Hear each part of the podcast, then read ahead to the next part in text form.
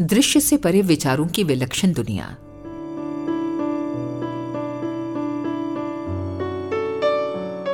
जिन विचारों का आह्वान किया जाएगा, उसी के अनुरूप विचार जगत से अनुदान मिलेगा। इन दिनों सर्वत्र बोलबाला, निषेधात्मक, विध्वंसक विचारों का हो रहा है। फलस्वरूप, सूक्ष्म विचार जगत न केवल उसी के अनुरूप प्रेरणाएँ संप्रेषित कर रहा है, वरन बारंबार ध्वंस की आवृत्ति पाकर अपने उस स्तर को मज़बूत बना रहा है।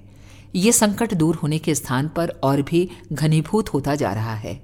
उसे परिपोषण मानवीय चिंतन द्वारा विभिन्न अभिव्यक्तियों के माध्यम से सतत मिल भी रहा है। ये परिस्थितियाँ उलट भी सकती हैं यदि सामूहिक चिंतन को मोड़ा मरोड़ा जा सके। विचारों के आधार पर ही मानवीय व्यक्तित्व बनता है, तदनुरूप आचरण प्रस्तुत होता है। मूलतः मानव दैवी सत्ता का अंश है।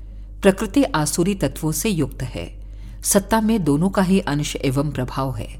जिसका पलड़ा भारी होगा, उधर ही मनुष्य का रुझान होगा। उसी के विचारों का चिंतन होगा, तथा विचार जगत से भी उसी अनुरूप आदान प्रदान चलेगा। वस्तुतः मानव की संकल्प शक्ति में गजब का बल है। वो पतन की ओर ढकेलने वाले मन मस्तिष्क पर छाए निषाधात्मक विचारों के परिकर को एक झटके से तोड़ सकती है।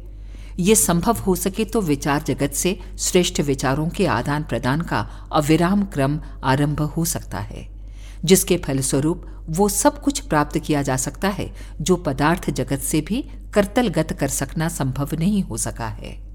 अखंड ज्योति, मार्च उन्नीस सौ चौरासी, पृष्ठ सात।